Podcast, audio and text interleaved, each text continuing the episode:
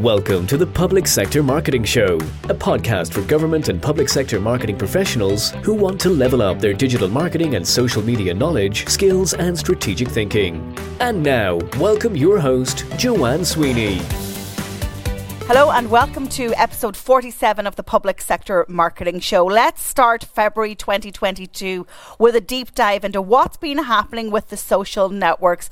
Is TikTok still commanding all the attention of audiences and is Instagram trying to catch up? We're joined by Andy Lambert. As you know, we get together every month for the social media news show and I'm now bringing it to you on this podcast. So it's over to Andy to tell us what's been happening over the past month in the world of social media.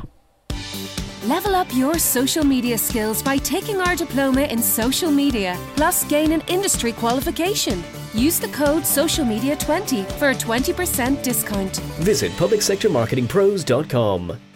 Hello, and you're all very welcome to the very first edition of the Social Media News Show for 2022. And as always, I am joined by the wonderful Andy Lambert from ContentCal. Andy, is it too late to say Happy New Year? No, no, no, never too late. Happy New Year to you, Joanne. Well, thank you so much. And we haven't seen each other maybe in about six or seven weeks. But as always, there's lots happening on the social media scene. And as per last year, you are going to take us up to date with what's been happening on the social networks in terms of metrics, performance, users, but then new features and tactics. And it's lovely to do this in, excuse me, in January because it kind of sets us up for the year when we're thinking about our own plans. So over to you, and we will have a chat at the end to kind of deep dive into some of the things that I think are interesting for public sector pros. Amazing, perfect. Thank you so much, Joanne, and thank you everyone for giving up a bit of time to uh, to run through this today. Um, so we'll start with with this. Really, is that the way that this session runs, same as every one we did last year as well, which is we'll talk about some broader trends and some shifts that we're seeing at the high level. Then we'll dive into more network specific changes. Now, not all of them will be applicable to everyone who's watching this session, and that's okay. And don't feel compelled to do everything. There is lots of changes, but really, as we'll cover at the end, they all can be contextualized under six major shifts that are happening. So, as as Joan already mentioned, like lots of changes, lots of things happening, but don't feel compelled that you need to react to every one of these. It just gives us an opportunity at the beginning of the year just to make sure that the directions of the social platforms are in broad alignment with where we're going and where we intend to take our content strategy. That really would be my kind of core takeaway. But as um yeah, Joanne's already mentioned, hi, I'm Andy from ContentCal. This is what ContentCal looks like, content planning tool, and that's all I'm going to say about that. Let's go into where all of the goodness is. And really, this session should be about kind of half an hour in length. So let's start at some big trends, right? And whilst this won't be immediately applicable to the majority of public sector organizations, it does really represent a fundamental underlying shift in social commerce. We've, we've spoken about it a lot over the last year, but some latest statistics I thought was worthwhile uh, sharing. So, social spending is up 50% year on year. So, this is the amount of money that people are spending through social, not just in buying products directly off Instagram and the like, uh, through Instagram shops, Facebook shops, but also spending money with creators that those individuals are following. Last year, um, just to cast your mind back, we saw the launch of Twitter Super Follows, where people could subscribe for a small monthly fee of a couple of dollars per month um, to get exclusive content from a certain creator. And really, whilst that might seem from a kind of business or public sector perspective, thinking like, how does that apply to to us and our organization? How it applies is the fact that this underlying shift in consumer behavior means that what we're going to start to see is the formation of lots of micro communities focused around specific niches. Now, that then gets very interesting for us as organizations, for profit or non for profit. It doesn't matter because fundamentally there'll be more communities that we can work with to help distribute our message. And really, that's the behavioral shift we're going to see uh, over the course of this. But just to kind of really hammer home the point of um, social commerce. It's going to triple in three years. So fundamentally, we're we're seeing a macro shift happening before our eyes here in terms of the way that people not just get inspired to to purchase goods. We know that's been the case with social for a long time. We already know from data from Visa a couple of years back said that one in four purchases are already inspired by social. But what we're actually seeing is people completion or completing that purchasing journey directly on social, which then means more and more people flock to social media channels, more people use it more regularly. That gives us more opportunity as brands.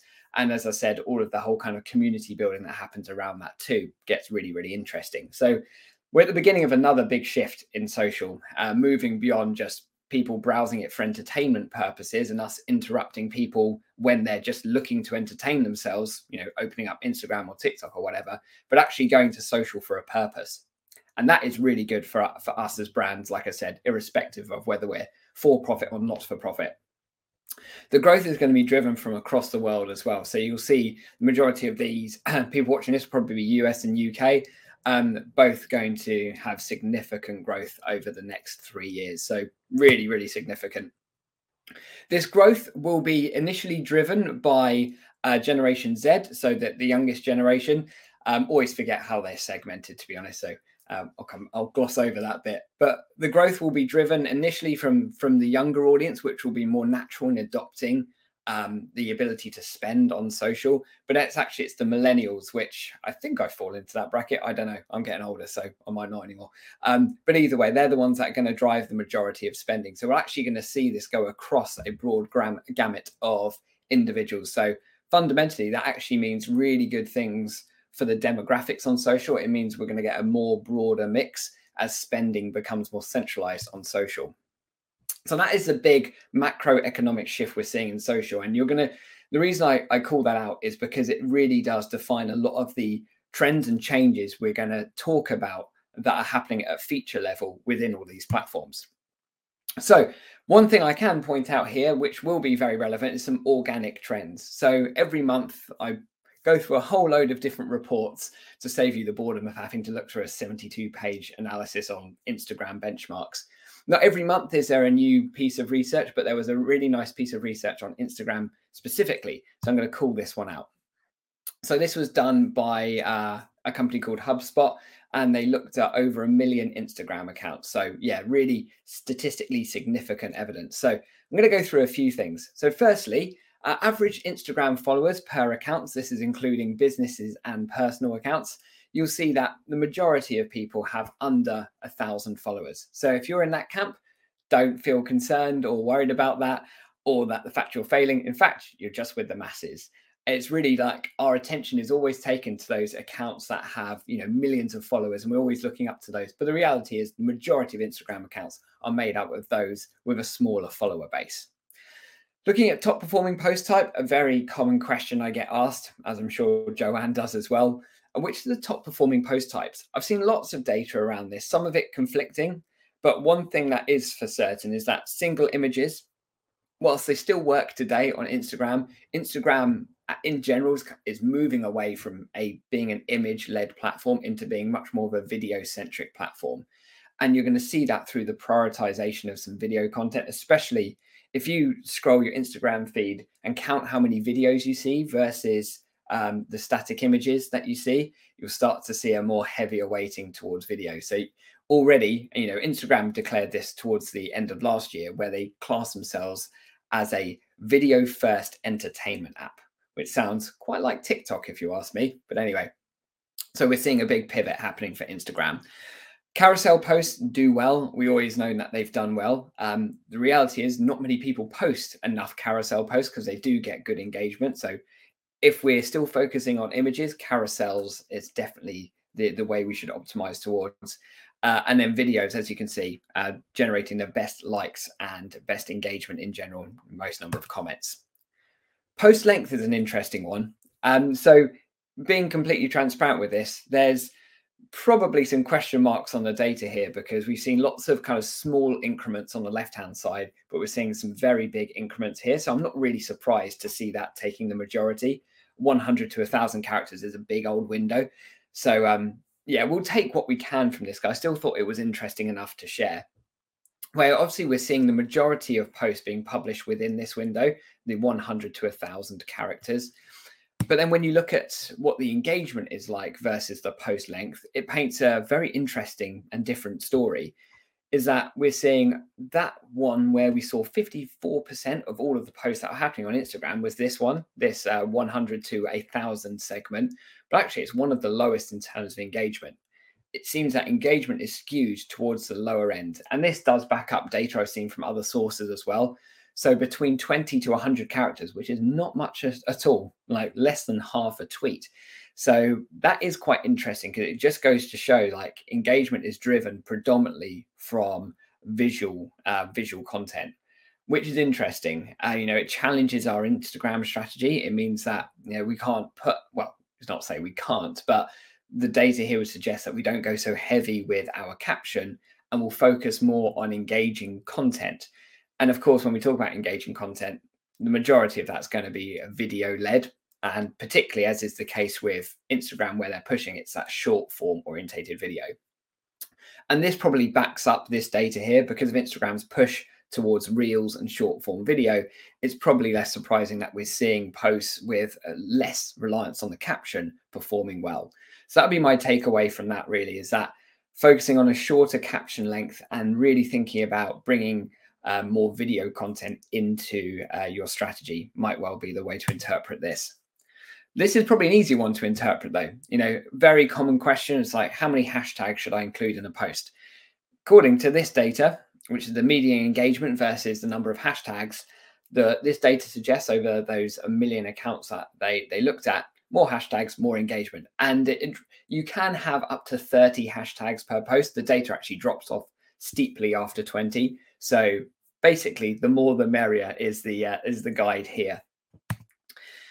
Best day and time to post. Now, this is very interesting. It's very rare that you get to see stuff that's specific to uh, a locale. So here I've picked out London in the, in the UK. Usually it's kind of generic UTC orientated time zones. So now it's kind of um, it's nice to see it made very specific, but also equally very surprising to see an engagement spike very early in the morning. Um, I wouldn't have expected that. We see a little bit of uh, of an engagement spike in midday I, yeah, that, I think that's that's expected. But then what we've also seen, and as we've always known, actually, we see a ramp up in engagement from 3 p.m. through 6 p.m. It starts to tail off from 7. Basically, early in the morning, midday, late afternoon into early evening. They're your three slots, really. And looking at the days, they're broadly similar. We know that weekends don't perform quite as well, but I think that's probably okay with most of us um, yeah, a, a slight spike on Tuesdays and Fridays. But of course, like this is general guidance, right? Across, you know, an average across lots and lots of different accounts. So my caveat to this is always like look at your own data and lean on your own gut instinct for some of this stuff. Hopefully, this gives you a bit of a guide, but don't uh, use this as like the gospel gospel to say, oh right, I need to change all of everything I'm doing to focus on this data. Hopefully, it gives you a bit of inspiration though. Right, they're the big shifts that we're seeing. So let's go on to talking about what's new. So let's start with our, our friends Meta. So on Facebook, multi-person live streaming is becoming a thing. Um, as we saw from the last time we did this, lives are becoming increasingly popular.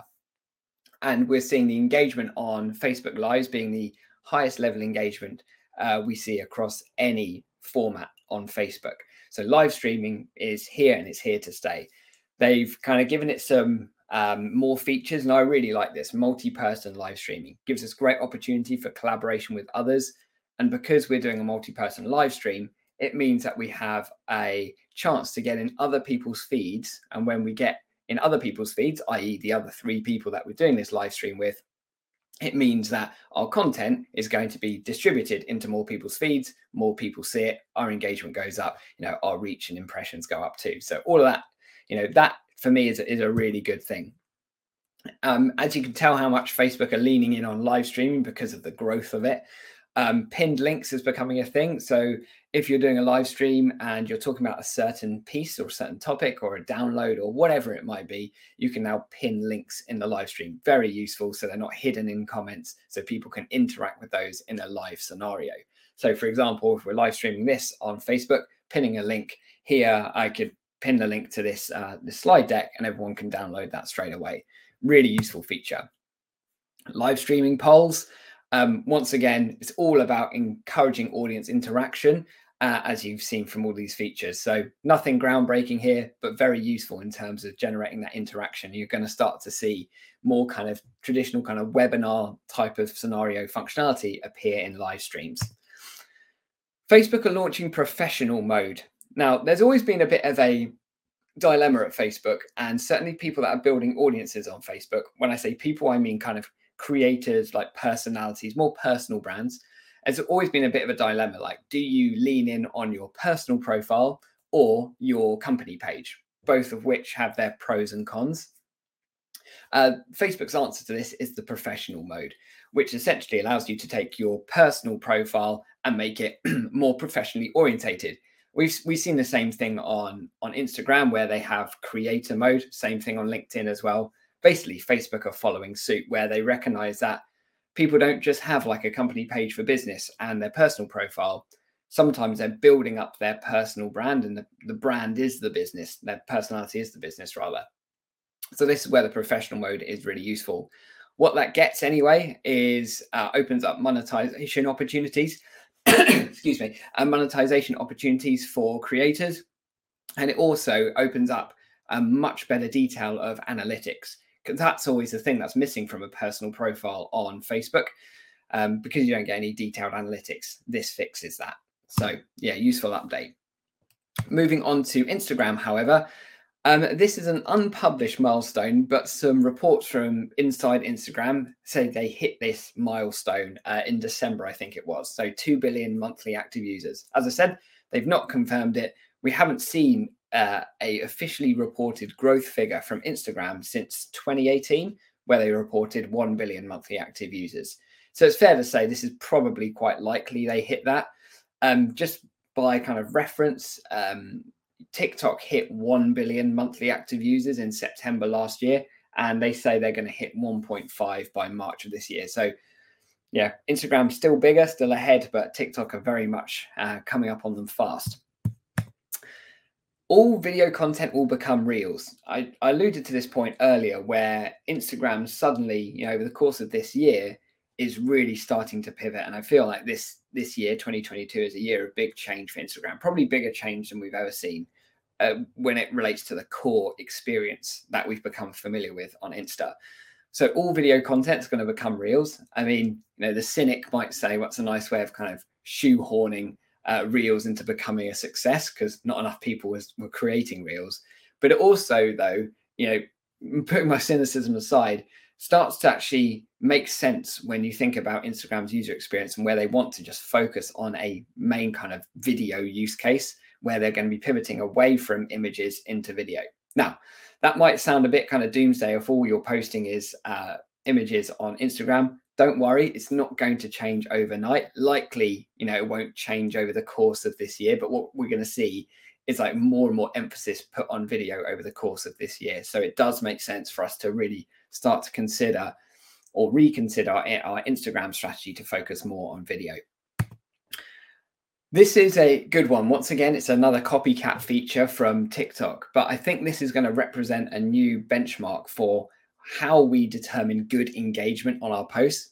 Because historically, engagement on our posts, I think we all agree, was just kind of likes and comments, which are fine. You know, um, they do their job but actually engagement on posts can get a bit more detailed than that because here what we can now do and this is popularized by tiktok um, you can reply to your posts on your instagram comments with a reel so a really nice way of kind of encouraging that interaction that kind of community spirit where someone's commented on your post you can reply with that video content to really bring your brand to life and for me i think this is you know a challenging thing to do for any brand you know a public sector or not. But I think this is going to be the more expected norm for uh, for social. And I think in general, we're going to see less reliance on publishing loads of loads of content. Still, we need to publish content, of course, but actually spending a bit more time with interacting with the comments and trying to build that community spirit within the comments feed. And I think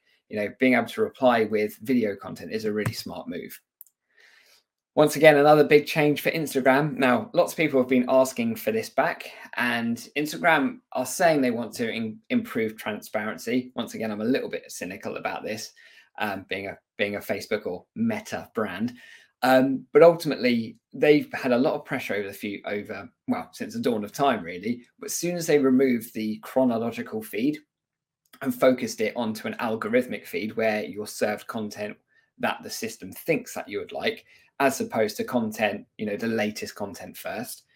So since that went away, lots of people have been bemoaning that, but now that has returned, albeit in a slightly different guise. The fact that you'd have to go into your Instagram app and you can choose to select whether you want to view something in a chronological order or not. So it becomes much more of a user preference. So um, I'm kind of mixed on what that means for us as businesses or organizations here. Because on the one side, on the one hand, rather, it means that thinking about the best time to post becomes even more essential and optimizing our content for certain times becomes more essential if people are looking at Instagram in the chronological feed. Um, and it we can focus less on you know trying to driving maximize engagement to try and get our content seen um, because it becomes more about time but then again the counter to that is i have no idea how many people will actually every time they go onto instagram care enough to go ahead and, and change their user preferences to view it in the chronological feed. So, yeah, jury's out on that one. I think we're going to definitely worthwhile paying attention to your analytics over the next three months or so, just to see whether we see any shifts in terms of our post impact, in terms of reach, engagement, etc. Because this could potentially have an impact on that. Uh, this was a significant and massive update, um, which happened um, October, November last year, which was the ability within a Instagram story to link to something. Um, historically, that had only been available for accounts of over 10,000 followers. But yeah, as of November last year, October, um, people could create a story and then link to something. Hallelujah, friend, for anyone that's kind of in brand marketing. Now they've made some further improvements to that where you can increase or improve how attractive that link looks in your stories by adding custom text to that link sticker. That's available now. Really useful feature and honestly, um, definitely the most important one to, to be making use of as far as your kind of story, Instagram story strategy goes. Links, obviously, being very, very useful. Now, once again, I, I already referenced like a, a, new benchmark for engagement when we were talking about replying to comments through Reels. For me, this this kind of falls into that new benchmark of engagement type of uh, theme as well. Remixing, which was popularized again by TikTok, which is the the notion of once you see a video on TikTok and you want to do like a parody or a take of it, um, that then opens up the opportunity for for virality, for memes to be created, for um, pieces of content to spread. So, like like I was saying before, like just sh- simply liking, sharing, and commenting on on stuff all feels a bit social media 1.0. Whereas here, what we're looking at is the the future of how interaction is going to happen on social, where people will see a video and then they'll either you know do it, their own take on it in the case of Instagram, they're calling it remixing and they've just rolled it out to all videos, which means anything you see in the feed, you can go ahead and uh, remix that and do a take of it. Um, really interesting, requires a lot of creativity, but it also means that actually, you know, the percentage of our content that will be truly original might end up getting weighted a little more heavily into stuff that's repurposed content. User generated content is going to be super super important for us moving forward more important than it's ever been um, and this really is makes reference to that. For for those that are publishing videos that are like a bit nervous that people can go ahead and kind of do a remix of that video of course they can't change the original file they're just doing a a take of it themselves but um, if you don't want your videos remixed there is an option to um, select to have your videos not ability to not can't even speak have your videos not remixed. So um yeah it's really interesting theme on this. So you, are going to see lots more of this happening on instagram. This once again more for about creators and monetization. So when um, creators are going live they have the opportunity to monetize their content through badges. The people that are viewing the live can purchase badges where the creators can then you know make money for creating their content once again, what we're seeing here, whilst this feature won't be necessarily applicable for public sector organizations, what we're seeing here is you know evidence of the creator economy at scale and the war that we're seeing between the platforms, Instagram, Facebook, Twitter, etc. The war for talent, because when they bring the talent to the platform, communities are created around these individuals. The community, the individuals will choose which platform they want to be on based on the, their opportunity to monetize their audience. So that's why all the social platforms are climbing over themselves to offer lots of features to help um, those individuals, creators, as we'll call them, um, build their communities on their platform. But once again, that goes back to the point I said right at the beginning, which is about this whole creator economy is all about creating niche communities of really passionate fans, of which we as organizations can then tap into. This is another very interesting one, but it's just in test at the moment, which is the ability for Instagram or ability on Instagram rather to rearrange your grid. So your profile grid, uh, as you'll see on the right hand side here, is always fixed based on the content that you post. And lots of people put in lots of effort to determine what they'll post and when, just to make sure it looks nice in their grid. For me, I, I kind of see it as a bit of a waste of time, if I'm honest. Um, but some people are very passionate about the aesthetic. And for some brands, that might make sense. But now we've got freedom to edit our grid. So we can now make our grid look all nice and glossy, but actually it doesn't have to interfere with our posting strategy. Uh, but also we can try and we can do some new things with this as well. Um, we can try and create brand new games where people have to find things in our grid, like a virtual hide and seek ultimately. Um, nice way of generating engagement, getting people to check out your other posts as well. So with each new feature, there's lots of different use cases for it. So it's not available to everyone. They're testing it at the moment, but um, it looks likely they might do something with this. Hence me bringing it up. And once again, this is why you know I don't like to talk about stuff in test because there's always a million things in test. I'm only I only like to bring things up where I think they have you know a role to play, a significant role to play in our strategies and this one absolutely does, which is Instagram testing the vertical feed for stories, i.e., is going to look exactly like TikTok. Um, and but once again, you know what we can see from this is where Instagram are headed, and um, I would recommend checking out TikTok if you haven't done already. I'm sure you probably have or become hooked to it, like I, I have in the past. But anyway, um, the reason I'm suggesting that is because really that same user experience is what um, Instagram are heading towards.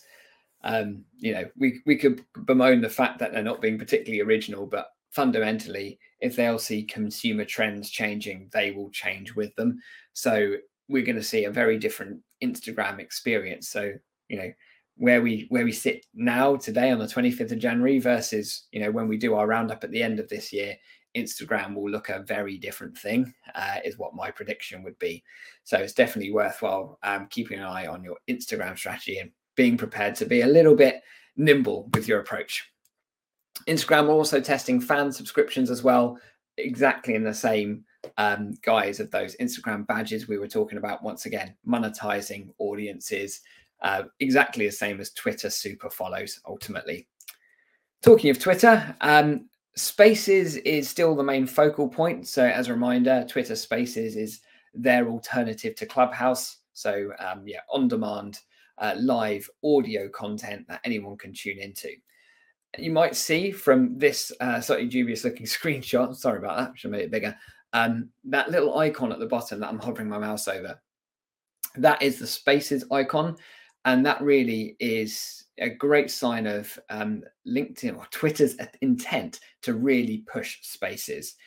Because here now, being the primary navigation, it takes you in. If you open up your Twitter app, it's likely that yours will be updated to, to look very similar to that. You're taken into all of the spaces that are happening right now. So, real big focus on these spaces for Twitter. So, they're making a big bet on this. Um, I don't have any data as to how it's playing out for them, but definitely one to keep an eye on. And if Twitter is a key part of your strategy, Spaces should absolutely be something you're you're considering at the moment. And they're also testing out private versions of Spaces as well, rather than it just being open to anyone. It might be a case where you only want certain people involved. They're on that. Recording comes to Twitter Spaces, huge, hugely important. So as we start our space here, as you'll see from this screenshot, uh, we have the option to record it. Absolutely critical for accessibility. Absolutely. So um, I think this is now they've got this feature, it starts to make this a lot more palatable for us as businesses because when we record something, it means we've got some content to live perpetually that we can repurpose onto YouTube. We can um, transcribe it, have it up as a blog, cut it up into multiple different social posts, basically to reuse and repurpose to maximize our investment of the time we spent creating this content. So not only are they improving accessibility, they're improving discoverability. So this is the kind of process of, of starting a uh, Twitter audio space here on this screenshot. So here, what we can start doing is adding tags to our spaces. This is a really important thing about discoverability. And this is uh, something that Clubhouse really struggled with. And ultimately, it was the start of the downfall, is because it was so hard for people to find what they were interested in um, on Clubhouse. And whilst I don't think Twitter have nailed this by any stretch of the imagination. They've they've started to make it a lot better because these topic tags will really encourage discoverability, helping people find and surface the stuff that's relevant for them in the shortest time possible. Uh, Twitter are, are, testing something, but once again, I thought this was significant enough to share. This is their tweet reactions, which is exactly the same uh, theory um, as what we were talking about with Instagram, where they could reply to, or you could reply to uh, comments on your post with Reels. This is exactly the same thing. So doing a uh, a Twitter reaction ultimately. So as you can see here, rather than just quoting a tweet and retweeting, we can quote tweet with reaction. So once again, like Twitter, which has always been the kind of king of uh, written content, once again testing the water of a bit more video content. Once again, it's only a test. Not too sure if this will make it. Um, Twitter are going to make improvements to TweetDeck. If you're not familiar with TweetDeck, um, yeah, I don't know what I was going to say there, but I think you probably should be familiar with it ultimately. Um, TweetDeck is a free tool from Twitter, and basically, it's it is if you spend a lot of time on Twitter or Twitter's part of your strategy, essential for understanding what's going on. They've made some good improvements to it. It doesn't get updated regularly, TweetDeck, TweetDeck, but when it does, it's always really useful, helping you to organize the things that you're looking to discover. So you could set up lists around um, certain categories or topics that you want to follow to find out what people are saying, follow certain individuals and see feeds of everything they're posting. Or if you just want to see content related to a certain search term, we can just pull that all, all in here. So lots more features than this. And for me, this this answers so much of uh, you know the use case for social media listening to really understand and get a temperature check around what people are saying, TweetDeck is super powerful, incredible. It's absolutely free. So those updates are now live. This is a bit niche, but I'm going to bring this up anyway because it's not going to be niche. Um, if we once again, if we do this at the end of the year, or when we do this at the end of the year, um, this will have evolved substantially. So I'm sure you've probably heard NFTs in passing, or you might have you know become quite familiar with what non-fungible tokens are. Um, Twitter is really keen on them and the ability to display NFTs on the profile.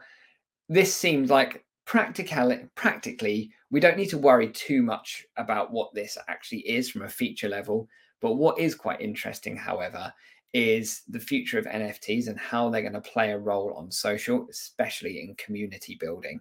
There's a, a lot bigger conversation. It's probably a separate conversation all on that piece um, yeah, feel free to message me if you want to talk about that in more in more detail. But um, social is going to become more complex over the fullness of time, especially as kind of cryptocurrencies start to like converge with social. It's an exciting space, but um, there's we're so much we're just at the beginning of it, really, to be honest with you. So lots to come on that. Twitter are testing out flocks as well. Um, they do like their slightly random names, like their approach to stories, which they called fleets, but they got rid of that one. So who knows if flocks will stay or go. But um, flocks really gives you an opportunity to determine who do you want to communicate with on Twitter and limit the audience. So you can have a more of a kind of private subgroup on Twitter if you want to limit where your messages go to. But more importantly than that, uh, Twitter Communities is coming to Android. Twitter Communities, as a reminder, is their uh, Twitter's take on uh, Facebook groups, and that's coming to Android, which is the kind of the final um, final space that it's coming to. It's already on iOS, it's already on desktop. So uh, Twitter communities, um, it's going to be really interesting because they're, they're pushing this. So basically, Twitter Spaces, as we've spoken about, and their communities feature are really the two core features that they're really pushing into. Um, I haven't seen any any metrics as to um, the growth of Twitter communities so far. It's still a fairly new feature, um, but certainly, once again, as was the case with Twitter Spaces, if Twitter is your thing and that's a strategy or it's a platform where you base a lot of your strategy on, then communities could be a really good thing for you, actually. So, and I know that Twitter will be pushing it heavily, more heavily than Facebook will be pushing their groups. So it could well be a good opportunity to to build your community on Twitter communities. On to LinkedIn, um, a couple of updates actually. It's usually a bit quiet at LinkedIn, so it's good to see some nice stuff coming.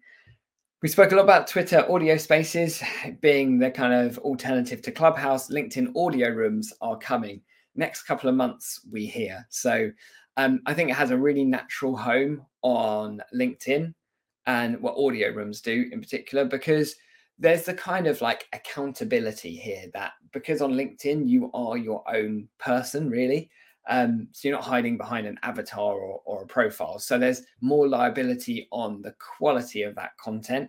So um, well, that's what I hope anyway. Um, but I'm quite excited for this, and for from a kind of public sector perspective or a business to business perspective, I think this actually represents a really good uh, opportunity to increase engagement, increase interaction, because really nothing quite builds community, builds connection uh, like hearing another person's voice. So this opens up an extra level of kind of one-to-one intimacy, if you if you will, um, to have that dialogue with businesses and brands, etc.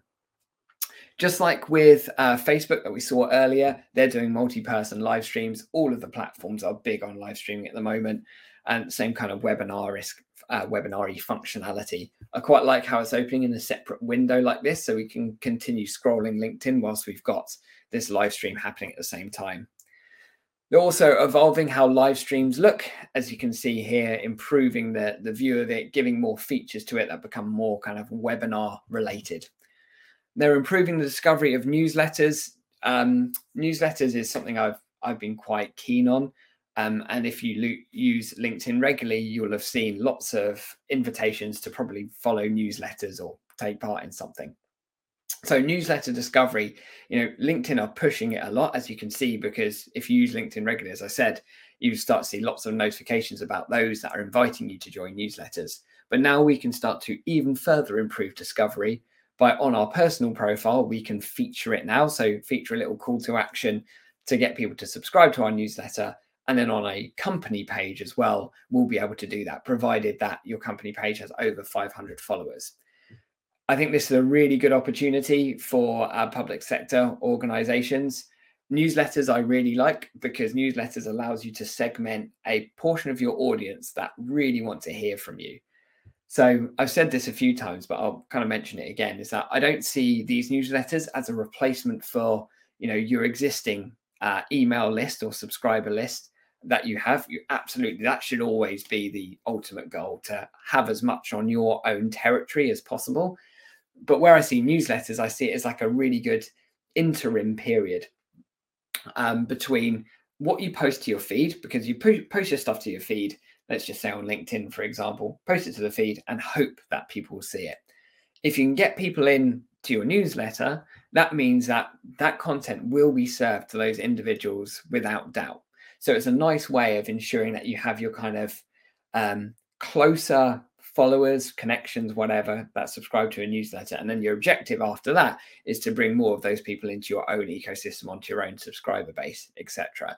But it really just helps you segment uh, the kind of fans that you might have or you know true followers versus all of the others that aren't particularly interested in the content you typically share so i think that's a really good opportunity to really ramp up engagement whilst it isn't all about scale it's about deeper more meaningful quality content and quality connection over to tiktok right um, very impressive statistic this tiktok traffic has topped google so more people go to TikTok.com in 2021 than they did to Google. What a ridiculous statistic that is! Unbelievable growth.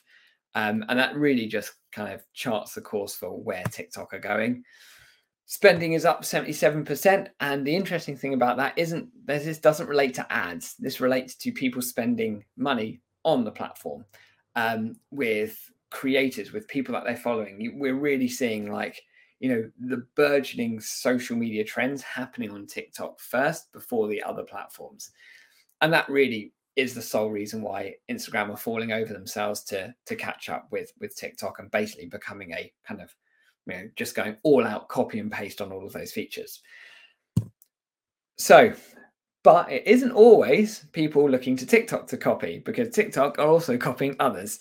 Um, so this could make TikTok into a really complete platform. So they're testing out resharing of posts, exactly like retweeting um, on Twitter which then actually provides us with a nice opportunity if if you're maybe you know been on the fence about TikTok and thought actually I'm uh, a bit worried of pressing the post button because I don't, I don't know what to say. Like getting started by sharing others content is a great way to get started. So it's just given us you know another creative opportunity to get involved with TikTok. And I I've really started to to sense this with within TikTok whilst they're they were happy being a kind of early adopter cool tool adopted by uh, the kids ultimately. Man i sound old saying that. Um, but then what's what's going to happen though is that tiktok very quickly want to then become a mass market tool. And to do that they start introducing features that are more commonplace to the other more kind of commonly accepted or mass market tools. Being reposting being one of those uh, live stream shoppings happen, and it's happened in the UK. Uh, this was an event that ran uh, mid December. Um, so it's the first live stream event. It's essentially, you know, this really does chart the course of, of TikTok. Um, live stream e-commerce um, is a 900 billion dollar industry, which is just frankly staggering that number in China, and very much um, the US and the UK are following suit with that, or following suit with that rather. Is that you know it's kind of interesting when you think about it because this this has been available or live stream shopping has been available you know since the 1960s you know through mail order catalogs or live um, you know qvc channels etc so it's really interesting to see this playing out in the younger generation. Um, but ultimately once again what that means for brands is that behaviors are changed forever more people focusing on on spending more time on the platform and then being in a purchasing mindset or a mindset to kind of take action on the platform rather than just there for entertainment. How the TikTok algorithm works. Now, let me do a quick time check to see where we're at. Um, well, I said it'd be half an hour, massively overrun. Ultimately, the main focus of TikTok here is all about user interactions. So there's lots of other things that you can see here, but ultimately the, the key thing is is that they want people to spend time on the platform. So what that means is that if people are watching your content all the way through, which also means optimizing for shorter content, 30 seconds, etc. If people are, are watching your content all the way through and staying on the platform, of course, interacting with it and engaging with it is what we want, but that really is the thing that drives TikTok. They want to have people spend time on the platform. So if we can figure out how to optimize our content to get people to spend more time on the platform, maybe check out our other posts, watch our video through to the end, etc. That's the thing that TikTok is going to reward with more views. So that's um that really is the main takeaway. But um, these slides I'll be sharing. TikTok are testing new profile discovery tools. Um, once again, like I said, TikTok are all about going mass market now. So they want to encourage you to start sharing your TikTok profile outside of TikTok so people can follow you. So they're making it easier to do that. They're also bringing in not just the kind of reposting functionality, bringing in the stories as well. So um, this is their next phase of testing. So it's likely they're going to bring stories into it. So, um, so as I said, TikTok aren't completely immune to copying others, basically. TikTok creator collaboration. I won't read through all of this, but the the key here is that the the thing that really unlocks success on TikTok isn't necessarily going to be like um, us creating content or you creating content and starting to post it. It really is going to be about working with others, finding the mutual benefit. Um, and it doesn't always have to be through paying others others to post about you. looking at creators you can work with because it's those collaboration with those creators that already have the community that really is going to unlock growth.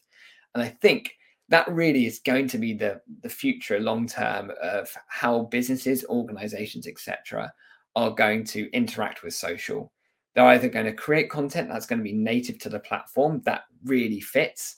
Um, and you see this, you see businesses like Washington Post that have adopted TikTok really well, and it's become very the content they create is very feels very native to TikTok, like it belongs there.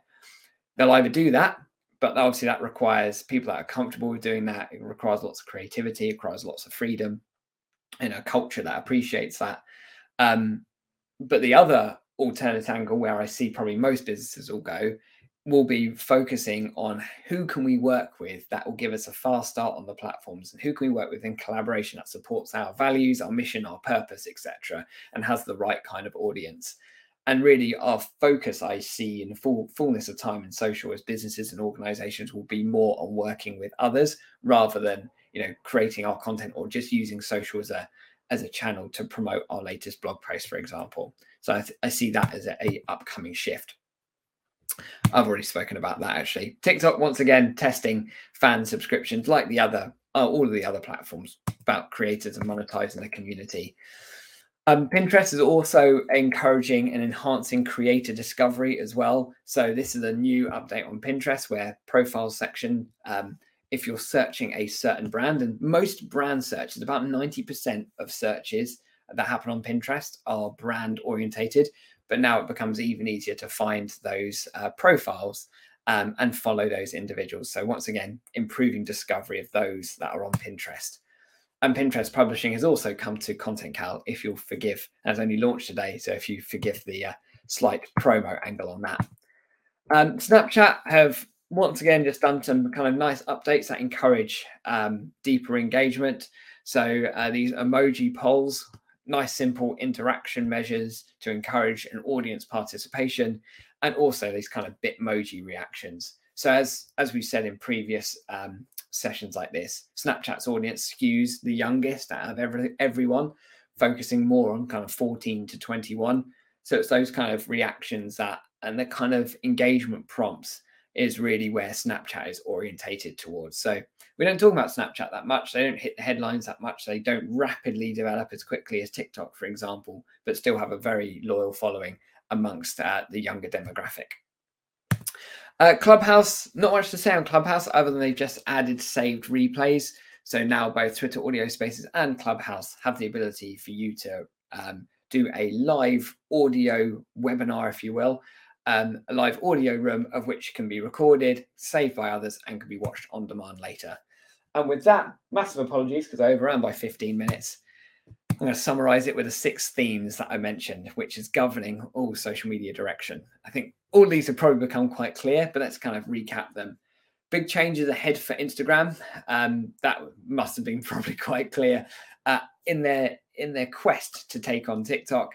Um, they're focusing heavily on video. We've seen some engagement statistics that suggest, um, you know, a higher uh, prevalence of engagement around short form content. Um, you know, for 10 to 20 characters, really 10 to 200 characters, really was the optimum time for engage, optimum space for engagement on that. Um, and then we've also seen on Instagram, particularly, uh, we've seen an orientation towards more video content and more engagement within that.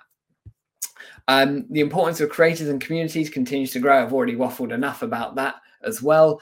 Um, clearly, that's that's going to be the next generation of how brands and organizations organizations will grow. You know, will reach brand awareness and will market themselves on social, embedding themselves in the communities and the cultures within those communities, really the subcultures, if you will.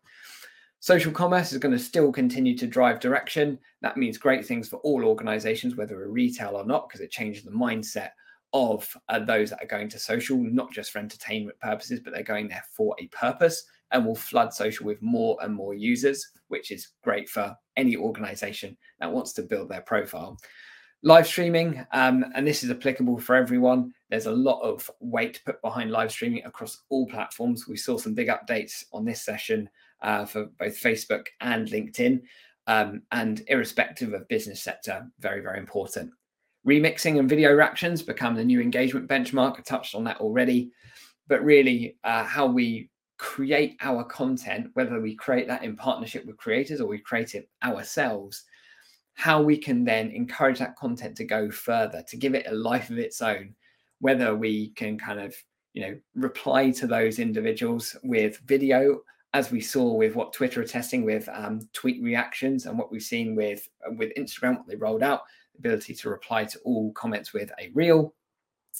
Uh, and also, what we've seen is that the um, remixing piece, which Instagram have just rolled out to all videos now, so people can take a, you know, do their own take or parody on that video. And that really is, like I said, how kind of trends evolve and grow. And in general, what we're seeing through a broader shift on social, a trend towards self expression. You know, so more people are creating content on social than ever before. So it's not just more people on the platform, more people are creating content, more people feel compelled to express themselves, which is brilliant news for us as businesses because it also means, you know, we get a larger proportion of user generated content if we can use it well. A good way of finding user generated content is what we saw on Twitter with uh, with TweetDeck, for example, a nice simple way of figuring out what people are saying and kind of using and reusing and repurposing the content that's already being said about a certain subject matter or even your business maybe. User generated content becomes super, super important. And that feeds into the previous theme about kind of remixing as well. So, lots to consider. These are the kind of big macro shifts. I'm always mindful of like just it's sometimes a little bit overwhelming when I go through all of this stuff. But fundamentally, you know, continuing the way we are doesn't mean that, you know, we're not going to see any growth. Absolutely not. But thinking about at least a couple of these themes and thinking about how you can embed them into your strategies will definitely set you in a good stead of how you can evolve your social media plan moving forward. And with that, let's go back to Joanne in the studio. Thanks, Andy. Um, wonderful as always. I have loads of notes. Um, while you take a breather, I'll just kind of assimilate my thoughts. One thing to note is that, you know, I listen to you every month and obviously I have a practitioner as well. But the social networks are evolving at such a rate and they are unforgiving in a way if you don't at least sample and test some of the new features. And what's really clear in 2022 is that it's time to go all in on TikTok there is a place for us. I was just a doing some preparatory work for a paper um, or a podcast I was writing yesterday. And obviously, I come at this mainly from public sector because this is, you know, the the main audience that I deal with. But I know we've got lots of other people who who love to watch your updates every month, and they're more than welcome. But you know, one of the biggest spaces uh, for content creators on TikTok is the education and the life hack space. Mm-hmm. In oh, fact, oh, yeah. it's nine out of the top 10 themes. And so, what I'm kind of saying to my students and clients is that, guys, when you go to TikTok, it's almost like the ABC or the one, two, three of the knowledge that you have. People aren't going into monologues about, you know, um, you know the origins of whatever they're actually telling you little simple life hacks that you can apply whether it's digital marketing social media or whether it's any public sector type of content. So my advice is go back to basics with your content. Who are you? What do you do? What do you know? What are those little nuggets that people could get that are hacks? And then grow it. The fact that you said you know lean into tiktok get familiar with reels that's it. They're emulating each other. So mobile video, green screen, audio overlay, you know, all of these effects, they're not that difficult. I think people are like we know remember when Snapchat came out and we opened up the app and then we saw our faces and that freaked us out. yeah. And I think we've got to kind of demystify what reels and what TikTok are. Um, but you know, Instagram getting rid of IGTV last year, now saying that all video on Instagram is going to be reels, that's definitely a note that you need to take. Two other um, trends that I think public sector need to uh, lean into this year, and you mentioned them spaces. Audio is a lovely type of content where you're not that exposed. I think the private spaces is probably where public sector would love to go and have that privacy in setting up niche spaces. Mm-hmm. And then mm-hmm. the newsletter on LinkedIn. And I totally agree. The way that they are pushing it out to your connections and to your followers, and then it going into their email inbox is like a superpower. It so really I started a, a newsletter three weeks ago 1870 subscribers, all organic. nice LinkedIn. Like I, I'm not going to take credit for writing three amazing newsletters. I'm taking, I'm kind of giving LinkedIn the credit going, you're because people weren't so unsubscribing when it hit their inbox because they already knew me from being on LinkedIn, right? Mm. That relationship was built. And so I think there's loads and loads of opportunity for us to pick one or two or three things that we'll do this year and um and actually just um embrace the change uh, Graham says, is there a location available for people to go find collaborations with people and brands? Thanks. Um, I'll start off and I'll hand it over to Andy. I guess find out who your ideal audience is and maybe search by topic on the social channels. Be clear on what channel they're on. Um, and kind of seek them out that way. But Andy, do you have any ideas there? Yeah, uh, there's a thing called uh, TikTok Creator Marketplace, so uh, which is open access, so you can just go on that, and um, there's some search parameters you can put in. Um, that typically, last time I checked, it's fairly new, was pulling back a lot of the kind of major uh, major people which you don't want to go to um, you know those macro influencers we don't want to go to that route i think I, I would always orientate towards what we class as micro influencers those with less than 20000 followers really um, those that have got a really like dedicated following basically what joanne's built ultimately around a certain niche um, so I'd recommend, yeah, TikTok Creator Marketplace. Um, absolutely, as Joanne's already said, going to the platform directly, just playing about with some different search terms. Um, and there's also another tool you can use where there's a free trial of, which will get you a feel for it. It's called hypeauditor.com. Uh, that's quite a nice tool because it gives you like an audience quality score as well. So that would be a good, you know, first initial pass at it. Well, Graham's all in today. Let's let him ask the questions. He says that he wants to know how LinkedIn video views work. He's noticed a fall in the last month. I would have to agree that mm. LinkedIn, in terms of video views, it's not the number one content format. Andy, what are you finding? Yeah, agreed. I mean, I my main kind of flagship content on on LinkedIn is video for sure, and yeah, I, I really struggle to to hit really good video numbers to be honest. Um, always my written content with no no images does the best. So um, yeah, it's even though it's, it's really like sometimes very confusing because you'd like to see a rule where it'd be like post video content video does better than anything else. But it's it's not the case it's different platforms. Um and if you think typically the way that people are browsing as well on linkedin is predominantly on desktop as well. So um that does change people's preferences to you know whether they're going to sit and watch a video etc um yeah, he's gone from thousands of views to 15. The one thing that I would say, Graham, is don't let that dissuade you from stopping video. Um, showing up and showing people who you are behind the text and the copy and the links is so so important. Remember, LinkedIn is testing everything behind the scenes too, and as we try and grow what we're doing, sometimes they can have an algorithmic change or a feature change, and then their focus at the moment is definitely much on you know creator mode and articles, newsletters, and now audio.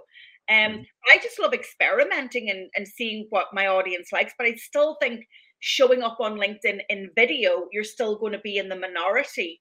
And I think that builds trust as well. But um, yeah, don't let it kind of kill your kill your buzz.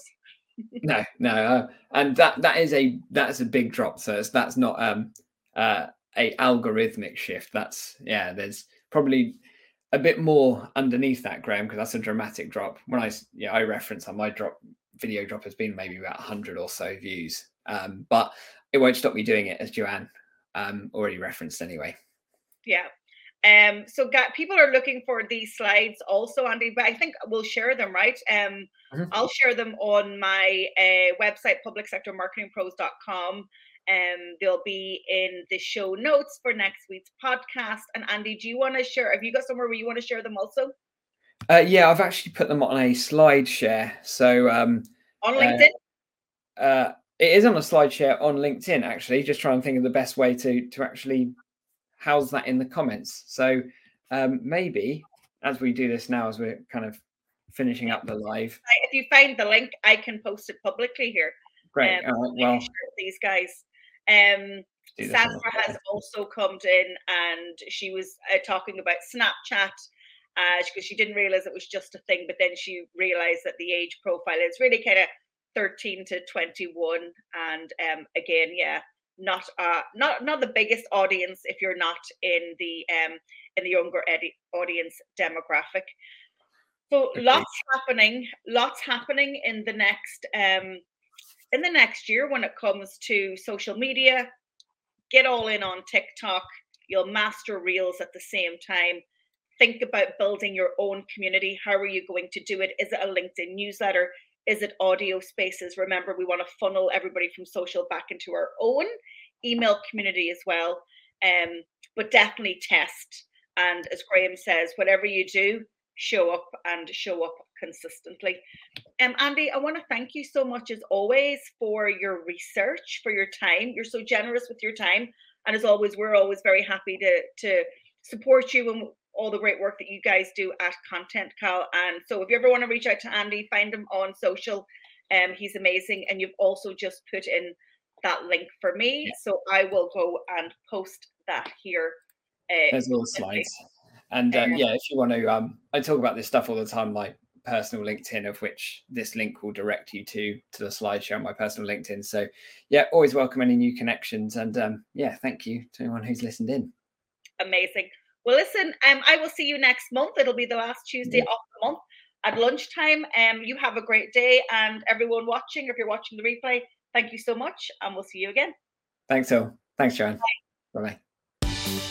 A one stop shop digital marketing and social media resource Join our membership academy for 12 months. Access a library of how to videos, template strategies, and organizational policies. Monthly live coaching. Attend webinars with subject matter experts. Meet and network with public sector pros from across the world. Use the code MEMBERSHIP20 for a 20% discount. Visit publicsectormarketingpros.com. Thank you so much for tuning in to episode 47 of the Public Sector Marketing Show. If you enjoyed the show, please rate and review on your favourite podcast platform. Andy will be back with more social media news next month. But for me, for now, thank you for listening or watching, and I'll see you on episode 48. Thank you for tuning into this episode of the Public Sector Marketing Show. This episode has ended, but your digital journey can continue. Head over to publicsectormarketingpros.com to access resources and links mentioned in today's show and to connect with Joanne and her team. Until the next time, be sure to subscribe, rate, and review on your favorite podcast platform.